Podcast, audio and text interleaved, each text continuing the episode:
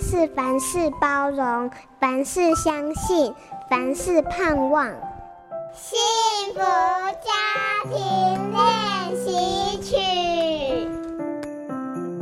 我的小儿子小学的时候，把课余时间都花在自己真正有兴趣的地方，像是养动物啦、观察动物啦。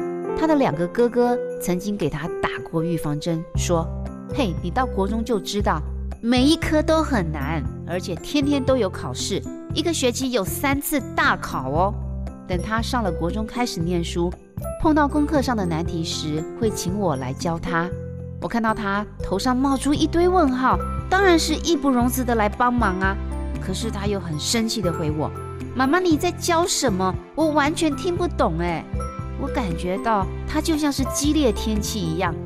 我冷静下来思考，他为什么会变成这样呢？这其中一定有原因，是不是有什么压力呢？到了周末一起用下午茶的时候，我让他打开了话匣子，他才打开心门跟我说，课业压力是一个大问题。第二天开始，我就一项一项陪着他安排进度，让他感觉心里很安定。儿子内心的激烈天气终于散去了。面对孩子的态度和行为，我们要加装透视眼，用心的去厘清这背后的根本原因，捕捉孩子情绪的真实心声，然后陪着他们一起来想方法解决内心的难题。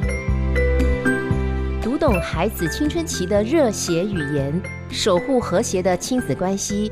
我是亲子作家彭菊仙。